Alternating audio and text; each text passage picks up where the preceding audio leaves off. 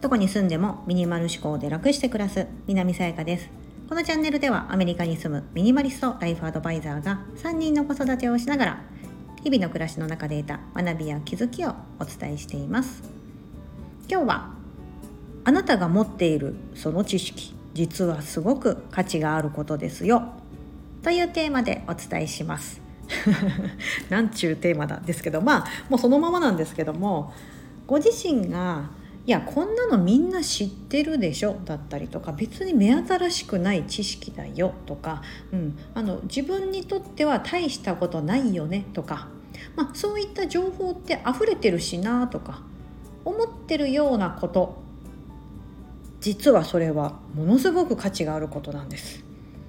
そのままなんですけど、どういったことかと言いますと、例えばですよ、家の中でお裁縫にしましょうか。私はものすごく裁縫が苦手です、ですけど、日本だと小学校の家庭科の授業で、高学年になるとですね、お裁縫セットをですね、家庭科の時間でみんなでこうチクチク並縫いとかちょっとミシンやってみたりとか多少やるじゃないですか、もし服を縫いたいとか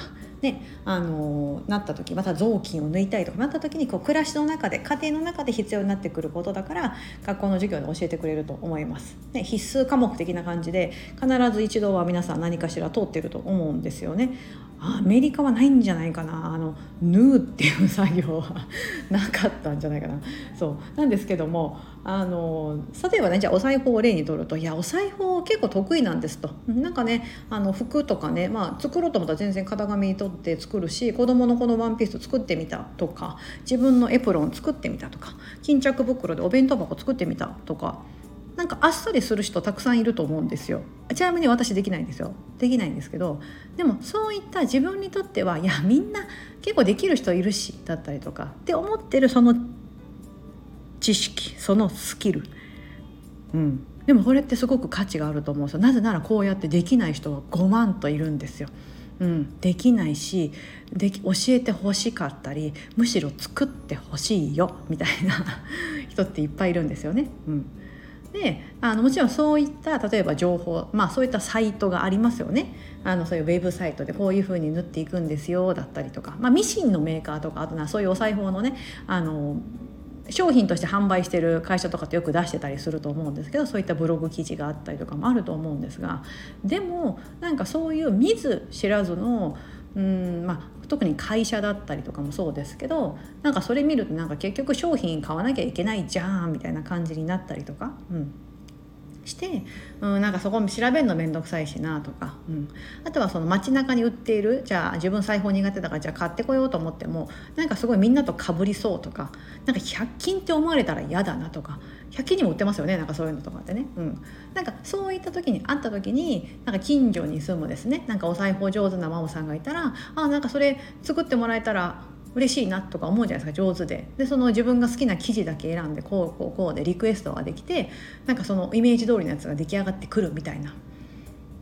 そういうのできたらいいじゃないですか。それ近くにいればですけども、でも皆さん意外とそういう知識持ってたり、スキル持ってたりとか、できることがたくさんあるのに、あんまりそれを前面に出さないから、みんなわからないんですよね。だからもちろん依頼しようがないから、しょうがないから、じゃあネットである大手のお裁縫のやつとか、しょうがないから量販店のものみたいなこととかよくあると思うんですよ。もっと何の変哲もないかなと自分の中で思ってても、もっといやこんなことできるんだよねとか、見せびらかすじゃないですけども、自分の好きをもっと出してもいいのかなと思うんです。その SNS とかってそうじゃないですか。インスタグラムとかでもわかんないですよ。綺麗な人がですね、自分の自撮りとかでこう撮ってですね、カシャンカシャンとか、あとこんなお昼ご飯食べた、カフェでアフタヌーンティーみたいなこととかあげてますけどもあれってただただ自分が好きなことだったりとか、ねえ見て見てって感じじゃないですか。でもそれ見た時に、このカフェのこのアフタヌーンって美味しそう、どこのですかみたいな感じとかで、それが一つの情報となるわけですよね。受け手側の情報となって、モデルさんが言ってたこれ美味しそうだから行ってみようだったりとか、この人綺麗でこんなスキンケア使ってるんだ、じゃあそれ買ってみようみたいな風になるじゃないですか、うん、要は本人が好きでやってること見てみてのことを相手としてはそのありがたい情報に変わるわけなんですよね、うん、私もそうじゃないですか。私もこの勝手にですね誰に何も言われてないのに勝手に今まで1年以上ですねスタンド FM の方で毎日配信を作って何かしらこう皆さんにこう届けてる、これもはっきり言って自分の勝手なわけなんですよ、うん、でもそれをなんか誰かに届ければいいなと思って配信して、でもそれは受け手の方からするとなんか一個ヒントを得たとか、そうやって言ってもらえたりとかありがたいことにするので、だったらそれがまた一つの価値になるわけですよね。私からご提供している価値になる、うん、でそう思うとじゃあもっとこっちをさらに肉付けしてこれをみたいな感じでどんどん私の中の知識も増えていきますし、提供できる価値も増えていく。そして受け取る方もその価値を受け取る回数とかも増えていきますし、うん、いろんな方に届けることができる。なんかすごく好循環になるじゃないですか、うん、でも黙ってるとですね、何も外に出さず黙ってると周りからしても分かんないですしね、誰みたいな感じになるし、どこに住んでんのみたいになるし、そう分からない。だからその出すことが確かに非常にですねネックになることがあるとは思うんですが、いやしたいんだよな、こうしたいんだよなとか、実はこんなことができるんだけどな、うん、大したことないんだけどねって思ってるその大したことないんだけどねっていう言葉を自分の中で封じ込めてもらって、全然そんなことないです、ものすごくその価値があることなのでちょっと出してみてはいかがですかと、うん、私は非常に強く言いたい。特に専業主婦の方、うん、なんかこう毎日家にいて子供のことだけやったりお家のことで、ね、ものすごい価値あることやってるんだけど、なんか誰からも褒めてもらえないというか、なんかそういうことないですか、うんね、美味しいご飯作っても子供たちも美味しいともうんともすんとも言わないとかね、なんかご主人が今日はごめん食べてくるからとか言って今日めっちゃ美味しいと思ったのに美味しいのできたのにみたいなことだったりとかね、あみたいななるし、何かこうねお給料としてこうグッてもらえたりするわけじゃないから、うん、なんかそういった場合にでもその方々の特技ってめっちゃあるはずなんですよ。絵が描くのが上手だったりとか、暮らしだったらすごく家事が上手丁寧にできるとか、何でもいいと思うんです。さっきのお裁縫の例もそうですし、うん、子供との接し方とかもそうですよね。なんか子供との接し方、アンガーマネジメントみたいなところで、でも子供に対して全くイライラしませんよみたいな方とかいたら、私からしたらどうやってやってるのそのマインドみたいな感じに思えるんですけど、その当の本人からしたらそうなのみたいなことかもしれないですし、もうイライラすることあるけどこんなことで乗り切ってるって言ったら、それが一つの価値なんですよね。そ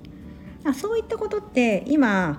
誰しもがいつでもこう出すことができる、それが例えばこの音声配信メディアのスタンド FM もそうですし、ね、SNS もいっぱいあるじゃないですか。 Facebook から始まり YouTube とかね、あと何、文章を書くの得意な方だったらブログとかでもなんか大変だなと思ったら、ノートっていうですねもっと簡易的な感じでこう、ね、その携帯に合わせてバッて書けばいいとかいうのもあったりするので、いろんなところでいろんな自己実現っていうのが可能かなと思っているんです。ですのでですね、もうこんな大したことないよとか思ってる知識とかがあるんだったら、いやといやクラスで例えば小学校のクラスで自分が一番例えば走るのが速かったとかもいいですし、お裁縫が一番上手だったとか、うん。なんか体育の授業で縄跳びは得意だったとか、何でもいいんですけど、なんかちょっと30人から50人100人までいくとちょっとってなるかもしれないですけど、30人から50人ぐらいでなんか自分だと、その間それぐらいの人数だったら、自分一番取れるかなみたいな、そのクラスの学生の時のことを思い出してもらってですよ、一般のみたいな感じです、ね、例えばさっきトライアスロンとかもしやってて、トライアスロンのプロの中に自分が入り込んで、その中での一番ってなったら無理だと思うんですけど、そうじゃなくって、学校のクラス不特定多数の人が集まってる中でトライアスロンの何かに種目だったら、私多分女性で一番取れるかもみたいな、そういうちょっとうっすらした自信みたいなのが何か一つでも湧くものがご自身の中であるのであれば、それはものすごく価値があることだということを認識していただくと、おっとおっと私も捨てたものじゃないじゃないかとあんなこともできますよ、こんなこともできますよってことが出てくるんじゃないかなと思うのです。はい、今日はちょっとそんなことを皆さんにお伝えしたくて、一つ配信を作ってみました。あなたが持っているその知識、実はすごく価値があることですよというテーマでお届けしてみました。はい、誰かの何かヒントになっていればいいなと思っております。今日もここまでお聞きいただきありがとうございます。皆様にとって素敵な一日になりますように。